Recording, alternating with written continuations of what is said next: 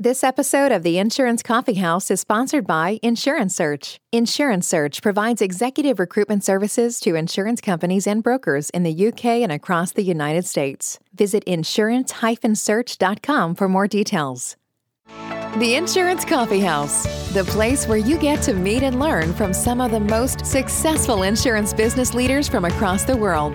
Hosted by Nick Hoadley, CEO of Insurance Search.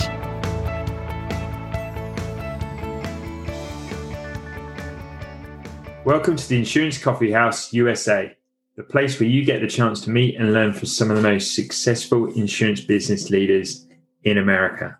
My name is Nick Hoadley, and I am the CEO of Insurance Search.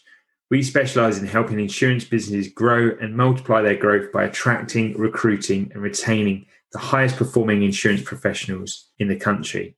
Each week in the Coffee House, we interview leading insurance business leaders and discover how they achieve their success, learn what advice they have for other aspiring insurance business leaders, and we discover what makes their business an attractive proposition for high-performing talent.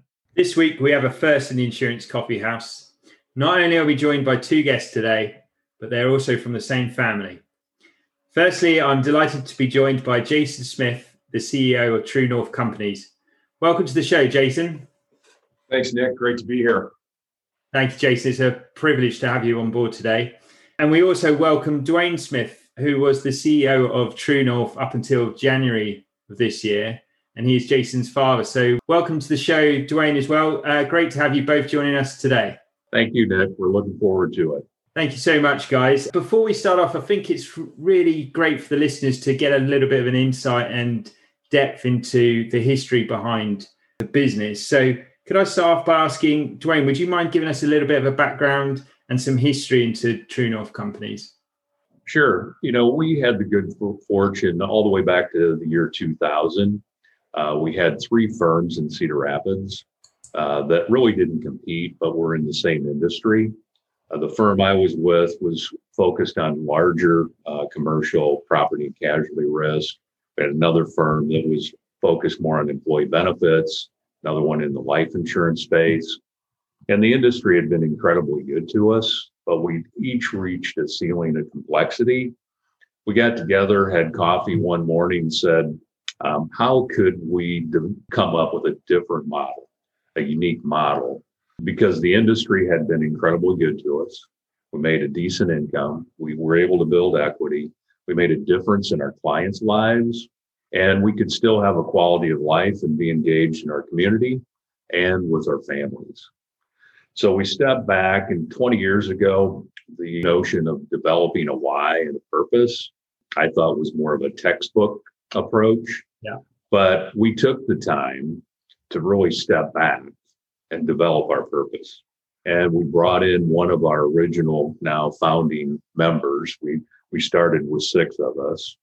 And he, Steve Lounsbury, acted as our mediator and or our collaborator, moderator.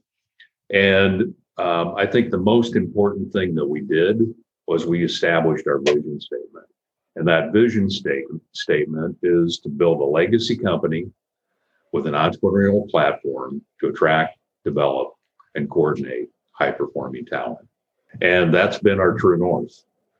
Since 2001. That's really been our guiding light and has really steered the organization over the last now almost 20 years. We've gone from 90 people and about 90 million of sales. Our goal this year will be pretty close. We'll hit almost $1 billion of sales and 450 people. And we'll talk about some of the other tuition payments and maybe ceilings of complexities that we've had along the way. Fantastic, Duane. It sounds like incredible journey you've had, and started out over a coffee with some colleagues and peers of yours. Such an interesting story. Jason, if I could now bring on to sort of the current state of the business. You took over as CEO at the beginning of the year. For our listeners out there listening back to this, We're currently in October 2020 now, of everything that's happened this year. So Jason, how's that been, taking over the mantle, and what are your plans now for the business moving forward? Yeah, it's funny you should ask that question, Nick. I said to Duane here 30 to 45 days ago, in jest, of course, but I said, did you know something that I didn't know come end of 19, beginning of 2020? It's certainly been a challenging year, and yet I think for us, a confidence-inspiring year. Of course, we're navigating COVID to protect our colleagues and their families. And we went there first because we knew if our colleagues and families were safe and secure, we'd be able to put our best work forward in support of our client base. Right. So that being said, it's been an exciting year and a challenging year. As I think about the company, past, present, future, Duane hit on this. You know, he and the original six, they had a vision to create something unique and different. And our platform is called Integrated Solutions with Specialists. So we're highly specialty focused, and we want to bring an all-encompassing solution suite to the client. So if it's a business, for example, we don't just want to handle their business risk and insurance.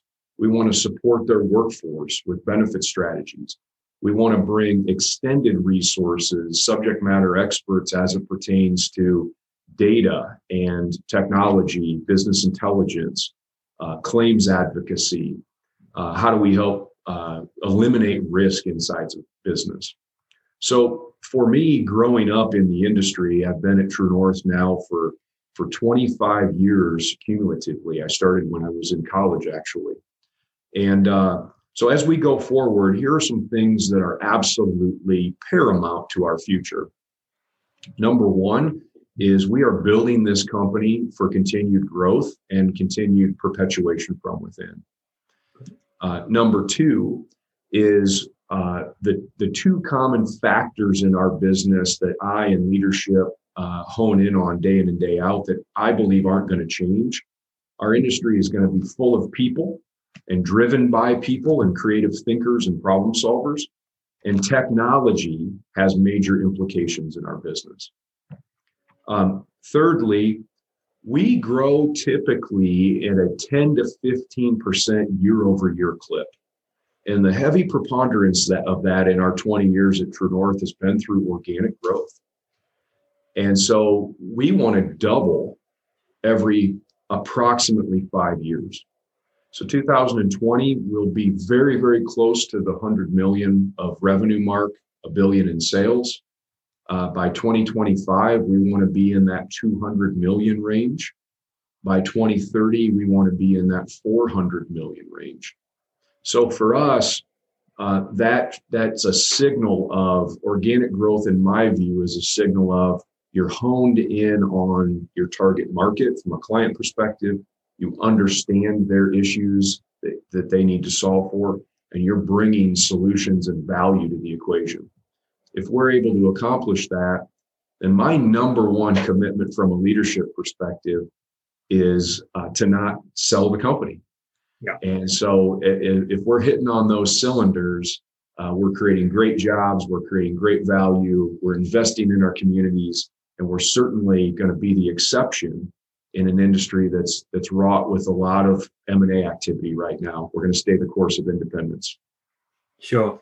It's a fascinating story, Jason, and particularly interesting to hear you've got those ambitious growth plans, but no M&A strategy as part of that. So organic growth is key, and I'm sure that presents an awful lot of opportunities to people at the company.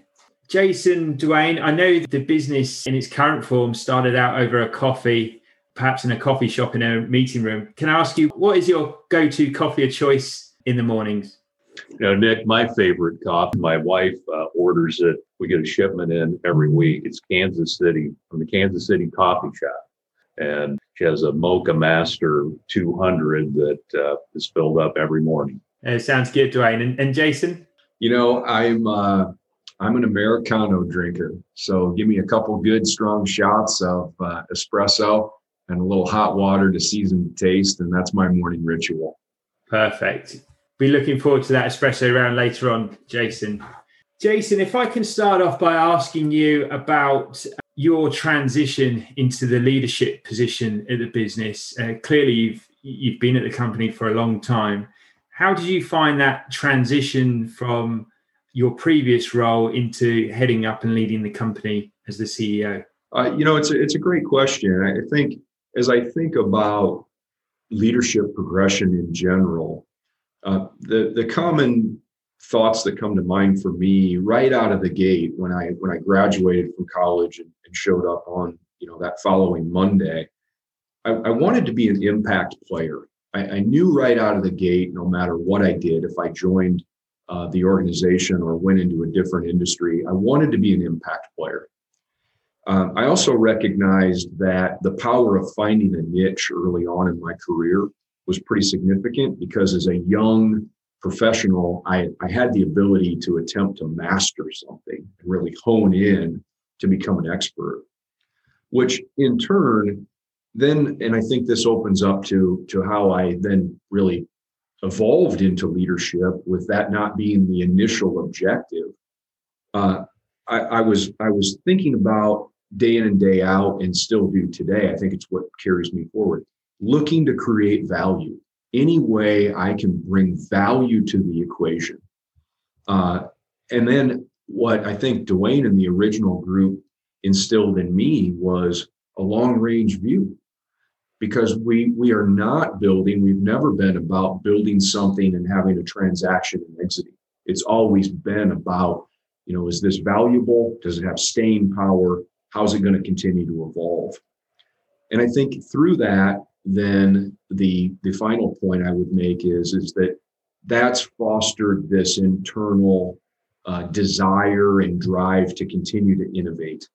Right. And innovation really driving the expansion of value creation, which then expands our need for talent and people, our ability to invest in technology and attract more clients to the firm.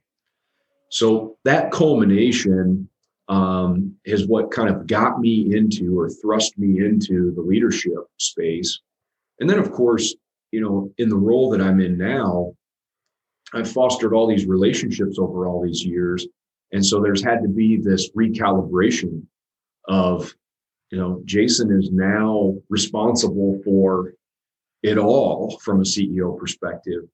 And how does some of my interactions adjust and adapt with colleagues, so we still have that connection, yet there's this understanding of maybe I need more from them in other areas because the business is requiring more from me in other areas. It's been an interesting challenge, that's for sure.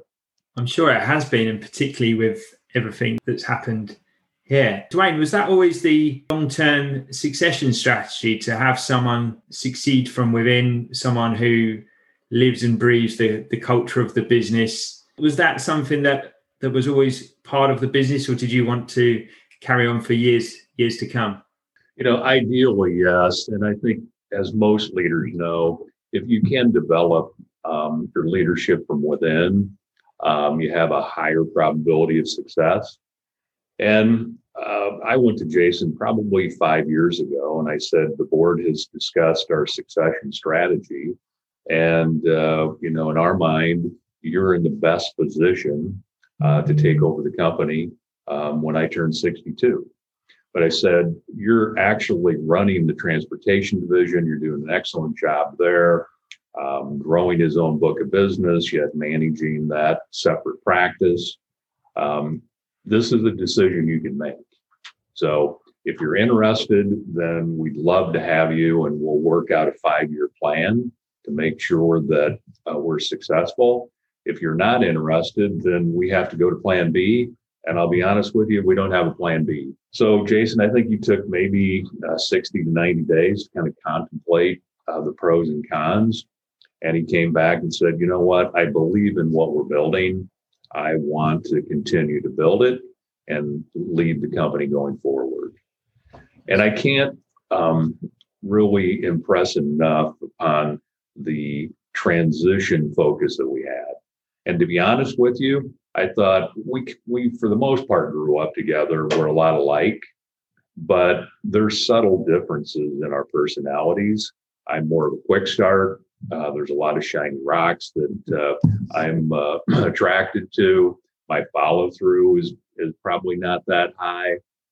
Jason's follow-through is a lot higher. He's more focused. He communicates at a better level. So we went into the transition with open eyes, but we weren't really definitive enough to our reports and our staff as to exactly how that was going to happen.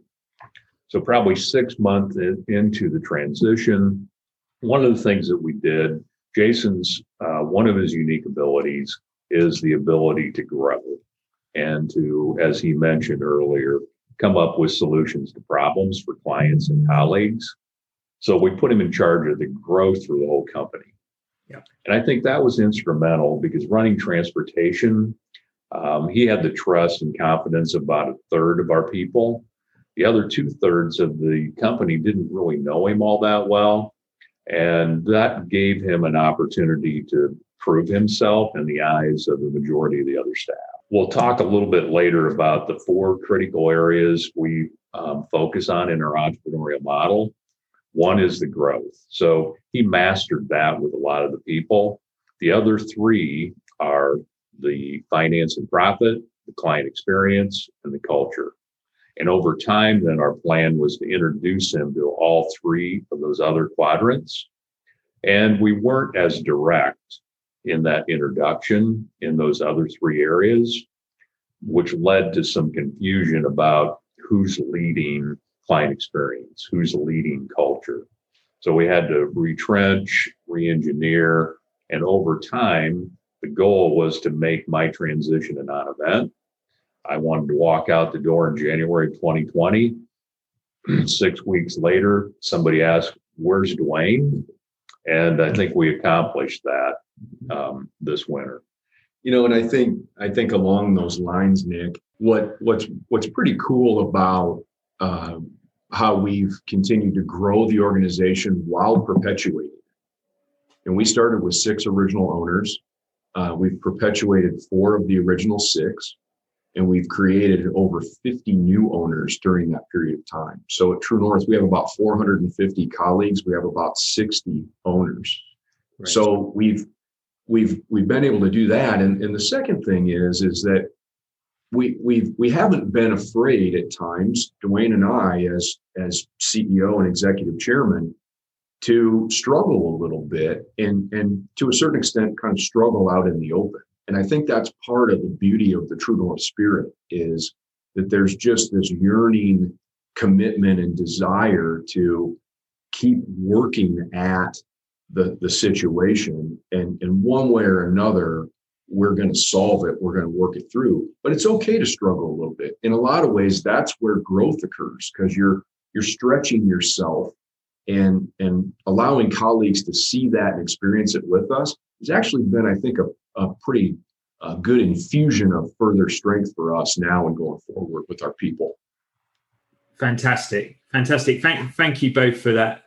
I think a lot of insurance business leaders probably in a similar situation at the moment. They've got succession plans and are trying to navigate that as we speak. So I'm sure they'll find that very inspiring. Duane, obviously you were leader of the business for 20 years. What would you say was your biggest achievement during that time? You know, I think probably my biggest achievement started with my biggest challenge, right? So as I said, we started True North in 2001. From 2001 to 2008, we tripled the number of people. We tripled our revenue. But 2008, we were faced with a couple of headwinds. One, the economy. 2, we said that we were going to perpetuate internally. And one of the things we established early on was ownership and leadership transitions at 62. 2 of the senior partners were turning 62. And we didn't have cash flow in order to write those checks internally. So coincidentally, I turned 50 that year. And up until that time, we were really running the company more as a lifestyle company. So we had a lot of producers that came on board. Really, most of the income went to paying the producers and the partners. We had not established an enterprise, more of a lifestyle company. So once again, that vision statement to create a legacy company, there was a fork in the road. Either we had to stay that course and re-engineer how we were doing business, or we had to find a business broker to take this to market and let somebody else deal with it. We had a short meeting with the younger group. We said, these are our two options. What do you want to do? It's going to require some heavy lifting. Everybody said, we've committed to internal perpetuation. Right. So my biggest achievement, quite frankly, was started in 2008, and that was to build a legacy company. Because until that time, I didn't take it serious enough. And also, the requirement for a legacy company is to perpetuate internally. And the formula for that is really pretty easy. There's only two requirements. One, as I mentioned earlier, is internal cash flow. So the younger team can write the older group a check, which is an important issue, especially for me right now. The second is, how do you hand off the intellectual capital? And a lot of companies can maybe do one or the other, but you need to do both. Mm. So in that time, our profit level was single digits. In our business, you have to be in the mid-20s to internally perpetuate. And we didn't have a scalable model that could be perpetuated. So in 2008, 2009 is when we developed our owner's manual, that structured entrepreneurial model that we've talked about, predicated on a balance between the profit, the client experience, our people, and our growth. All four of those need to be in balance. We have a way that we define, measure, and manage all four of those. And everybody understands profit can actually be too high at the expense of the other three. Client experience can be too high at the expense of profit. It needs to maintain a balance. And I will tell you that that's what's given me complete confidence of handing off the reins, is because we breathe that model every day.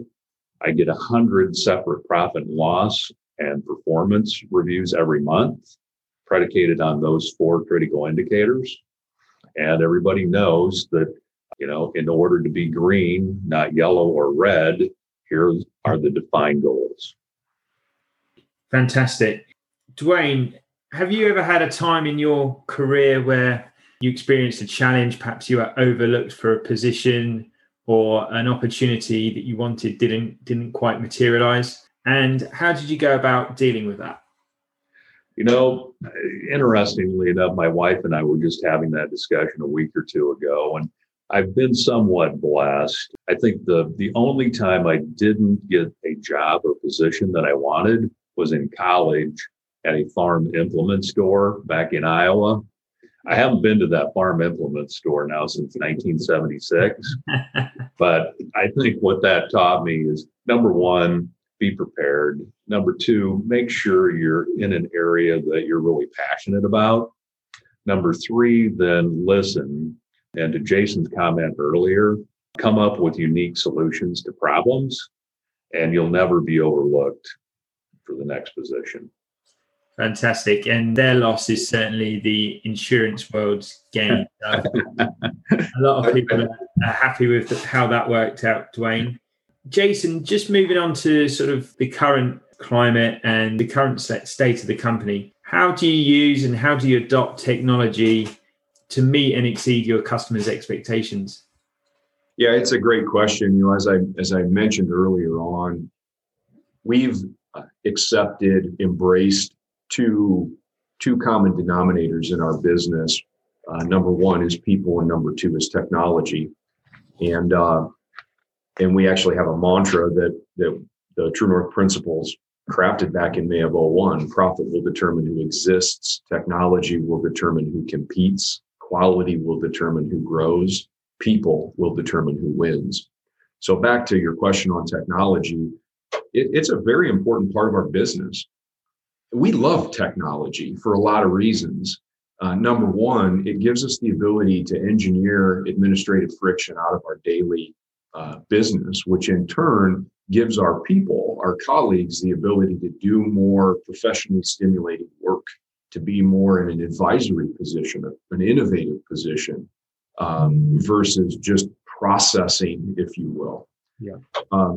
Number two, with technology, when we think about our client base, you know, industries that we specialize in, we do a lot in the trucking logistics industry. We do a lot in healthcare. We do a lot in school systems and education. We do a lot in construction, agriculture. These are generally industries that are expected to do more with less. And so they're struggling day in and day out with how to run their business, manage their risk, and certainly keep their profit and loss statement and balance sheet protected. So we look for technology solutions that we can bring to the equation with our clients that can really accelerate the running of their business. How do we give them data that tells them more around where they're having exposure and losses? How do we give them access to information that's more concise and simplified and relatable to them? So they've got the ability then to empower their people to manage the different issues in their business. We're constantly, you know, navigating that buy versus build dance, and looking for our pockets where we innovate technology internally. And then, you know, I tell you what, that's another thing that's been interesting for me in the CEO role. I legitimately get 10 to 15 technology inquiries a day from solutions providers. And so I'm grateful that we have a quality CIO that I can distribute those to and do some screening for me. That's fascinating, Jason. I'm sure, Duane, that might have been something you would have enjoyed if you like those shiny objects. Yeah, but I've learned to just pass that baton quickly. And we're appreciative of that. Duane, what do you see as the major challenges ahead for insurance executives, and how do you think they should be adapting to be successful going forward? You know, the positive about our industry is we see the challenges as opportunities, and the opportunities within that challenge, recruiting staff and colleagues. Everybody wants to be a part of something bigger today. They don't want just a job.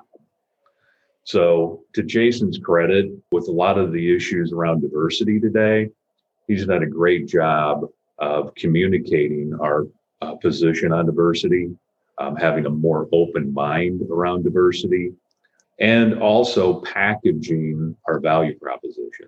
Yeah. So I think if you take the challenge as an opportunity, how do you package what you do in recruiting your staff and employees? What sets you apart?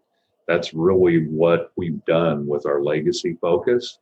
And secondarily, we do the same thing with our clients and our prospects. We really sit down with them. We understand their business so we can come up with unique value propositions. And then finally, you have to be able to package that effectively and communicate it. If you can do those three things, it's not a challenge. It's an opportunity. Fantastic. Thank you so much for that, Duane. We now turn to the espresso round, so-called, as the questions are short, sharp, and straight to the point. So can I ask you guys, are you ready for the espresso round? Absolutely. We're ready. I've had my Americano. We're ready to rock and roll. The espresso round. Jason, to start us off, what are the characteristics about TrueNorth that makes it such a great place to work at? Yeah, it's a great question. You know, some things that come to mind, we're closely held, privately held, and we're not for sale. And I think there's a group of people that really appreciate that. We like to use the term, the spirit of small, the power of scale. So how do we keep that kind of smaller company feel, yet the resources and the tools and the capabilities and the markets that we play in are larger scale, so we can compete with the largest brokers in the country? I think our purpose is another one that is unique, in that our purpose is very simple: to create value. And we heard years ago, relationships are like a bank account. You need to make deposits in order to be able to make withdrawals. So day in and day out, whether it's an internal conversation or an external conversation, we're wired to be thinking about each other and how can we create value in the equation. And what opportunities do you provide to your high-performing executives there? What's the career opportunities available to them? Yeah, you know, one of my favorite things about my role now is I get to spend a fair amount of energy thinking about our number one asset, which is people. Yeah. And so, you know, I kind of look at it like we're weaving this quilt, if you will, every day. We actually created a movement we call One True North. And it's this centering point of, you know, what we're all here for. And so in that, you know, there's this really cool challenge and opportunity around attracting new talent into the business. And we need everything from folks graduating right out of college to we need seasoned professionals that have been successful in their career, yet they're ready to join that final career stop. They're ready to join a platform like True North where they can be an impact player, they can have unlimited career upside and be a part of a collaborative team. And yet on the same token, with the colleagues that are here and invested, we've got to develop them. We have a very robust training and development program. Most of our colleagues, particularly kind of mid-level and up, have annual development plans, and we're aspiring to get to where every single one of our colleagues have annual development plans.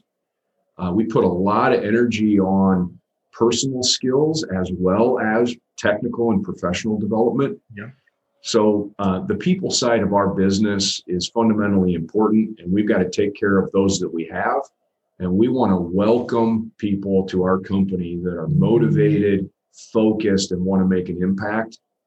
If you join True North, you are either 0 or 1 degree away from an executive that has P&L decision-making authority. That's a rare thing for talent to have access to in any industry. Certainly a unique value proposition that I'm sure stand you out when it comes to people considering their next options in their career. And as you said, their last stop in their career as well, based on the opportunity that you can provide. What do you look for in terms of skills and behaviors for your organization when you do attract and bring in new talent? Excellent question. You know, the first thing that we're looking for in folks are they collaborative? Are they collaborative? And are they willing to, you know, put the effort in? I think one of our founding principles in the early years was check your ego at the door. Yeah. So we're looking for folks that want to make a difference and they want to collaborate. We're looking for value creators. I've said that over and over during our visit here. We're looking for folks that identify problems and they want to think differently about how to solve that problem going forward. And the final thing that we're looking for people that are communicators. We're looking for people that are willing to have open, thoughtful communication, to listen, to be coachable. And again, as I mentioned earlier, you know, we've got a lot of investment in helping people with some of those skills. We actually have a professional voice coach that we use for myself and hundreds of our colleagues in the spirit of opening communication. Incredible. That's really thinking outside of the box. Does that help with your employees communicating with your clients? And do you find that has a benefit from a client's perspective as well? 100%. I mean, you think about the critical conversations that we're faced with. It could be delivering a very challenging renewal to a client. Yeah. It could be having to explain to a client that there's maybe a coverage issue. In this current situation in 2020, I mean, we literally have to equip our colleagues to be prepared to be on a phone call with a business owner that they may have more growth in their business than they know what to do with. And the very next phone call could be somebody that is faced with bankruptcy. So our ability to help our colleagues with effective communication is mission critical for us now and going forward. That's awesome. Jason, what would you say is the largest challenge you face when attracting talent to the business? And what frustrations do you get with the recruitment process? You know, this one may surprise you in terms of how I answer that. I genuinely would say that one of the biggest struggles that we have, and this is probably a little more in the context of attracting seasoned talent that's somewhere else in the industry to True North. Yeah. And the challenge would be this. They struggle to believe that we're serious about building this company and not selling it. That there's so much mergers and acquisition activity that's going on in our industry. And look, you know, we're focused on organic growth as our core engine, but we also do some what we would term value accretive M&A, where we're looking for maybe a unique specialty or capability. A lot of folks, though, they've been in the industry, they're seasoned, and they've heard it all before. Yeah. They've heard, you know, this company's not for sale. So we have to work to make sure that it's clear and we can validate for them a 20-year history that we're building this thing for growth and perpetuation. And there's opportunity in that for them if they join our firm.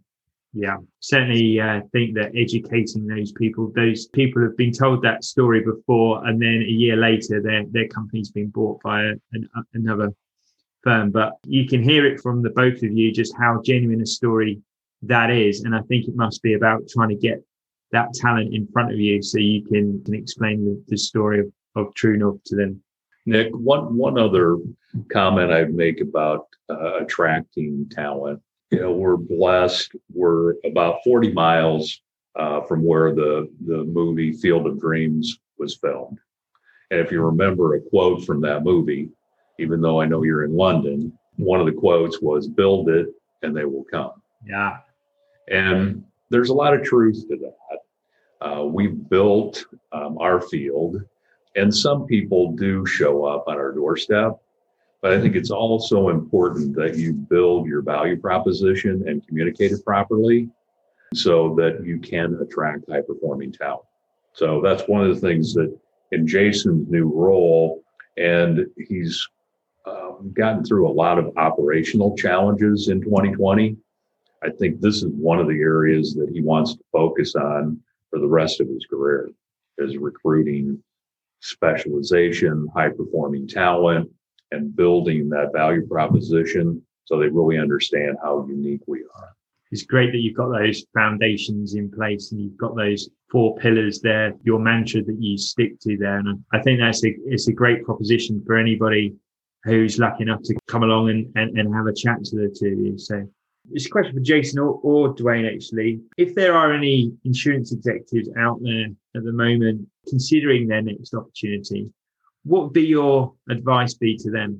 You know, my advice for someone who would be looking for a new opportunity goes to a great leader and friend of our firm, a gentleman named Dan Sullivan. And he talks about what he refers to as the 4 freedoms: purpose, time, relationship, and money.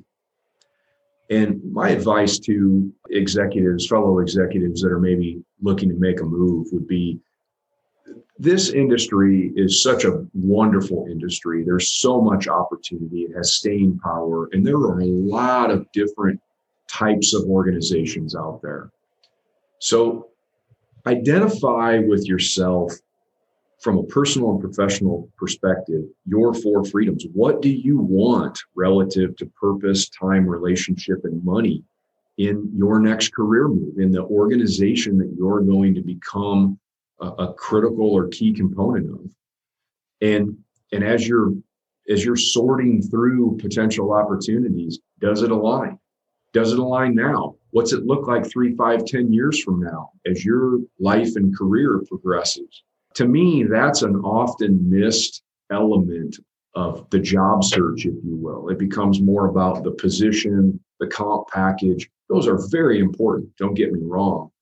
But I would say that in the industry that we're in today, with the abundance of opportunity out there, hone in on your 4 freedoms and try to find an organization that really aligns with you. If you're connected and aligned with the organization, where your ultimate success lies is, it's going to be remarkable. There's no question about that. Thank you, Jason. I think, alignment is absolutely critical. And I think for executives, it's about working out those things which are important to them and putting a value on that above some of the other shiny objects or compensation packages. It's got to be a long-term decision, a long-term move. We've almost reached the end of our time in the Insurance Coffee House today. But before we go, guys, do you have one piece of closing advice for our listeners, and how would they go about contacting you after the show? My final thoughts here is really around, in the journey of life, the one thing that we get to control is how we respond to the opportunities around us, the situations that we are faced with. And I think we've all learned that globally in 2020. So, be cognizant of that in your daily environment as a professional, certainly as in a personal sense. Understand that whatever's coming at you, you get to choose how you respond. And I found, as a leader and somebody who's been committed to this industry, that once I heard that advice and heeded that advice, it just changed the game for me in terms of looking for opportunities and continuing to stay focused on the good, if you will, the positives. In terms of getting a hold of us, as I mentioned earlier, True North we're very flat, very accessible. So here's my email address. It's jsmith@truenorthcompanies.com. And my direct extension is area code 319-739-1285. I'm also on LinkedIn. And if you have interest in learning more about our organization, I'd welcome an Americano with you, and certainly get you connected to our folks in our human resources area. Fantastic. Thank you for that, Jason. And we'll be sure to post those contact details on the show notes today. Jason, Duane, thank you both so much for your time today, your insights and the experience that you shared with us today. I'm sure it'll be very valuable for our listeners. So thank you for joining us today. Thank you, Nick. And the only other thing that I would say is we've had great success to date, but we usually close our meetings with another mantra: the best is yet to come. So thank you very much, Nick. Thanks, Nick. It's been a real pleasure. Thank you. Thank you both. That is certainly true. The best is yet to come. Thank you, guys. Really do appreciate it. And also to all our listeners out there, whether you are based in the United States or internationally across the world, we thank you for listening. And I'm sure you would have learned an awful lot from Jason and Duane today. If you do enjoy the show, please do leave us a review on your podcast app. And remember to download and subscribe to the show so you receive each of our episodes into your app each week. Till next time, I have been Nick Hoadley. This has been the Insurance Coffee House USA. Take care. You've been listening to the Insurance Coffee House with Nick Hoadley. Join us next time to hear more insights and inspiring success stories to help you become a better insurance business leader. Available to download or subscribe now.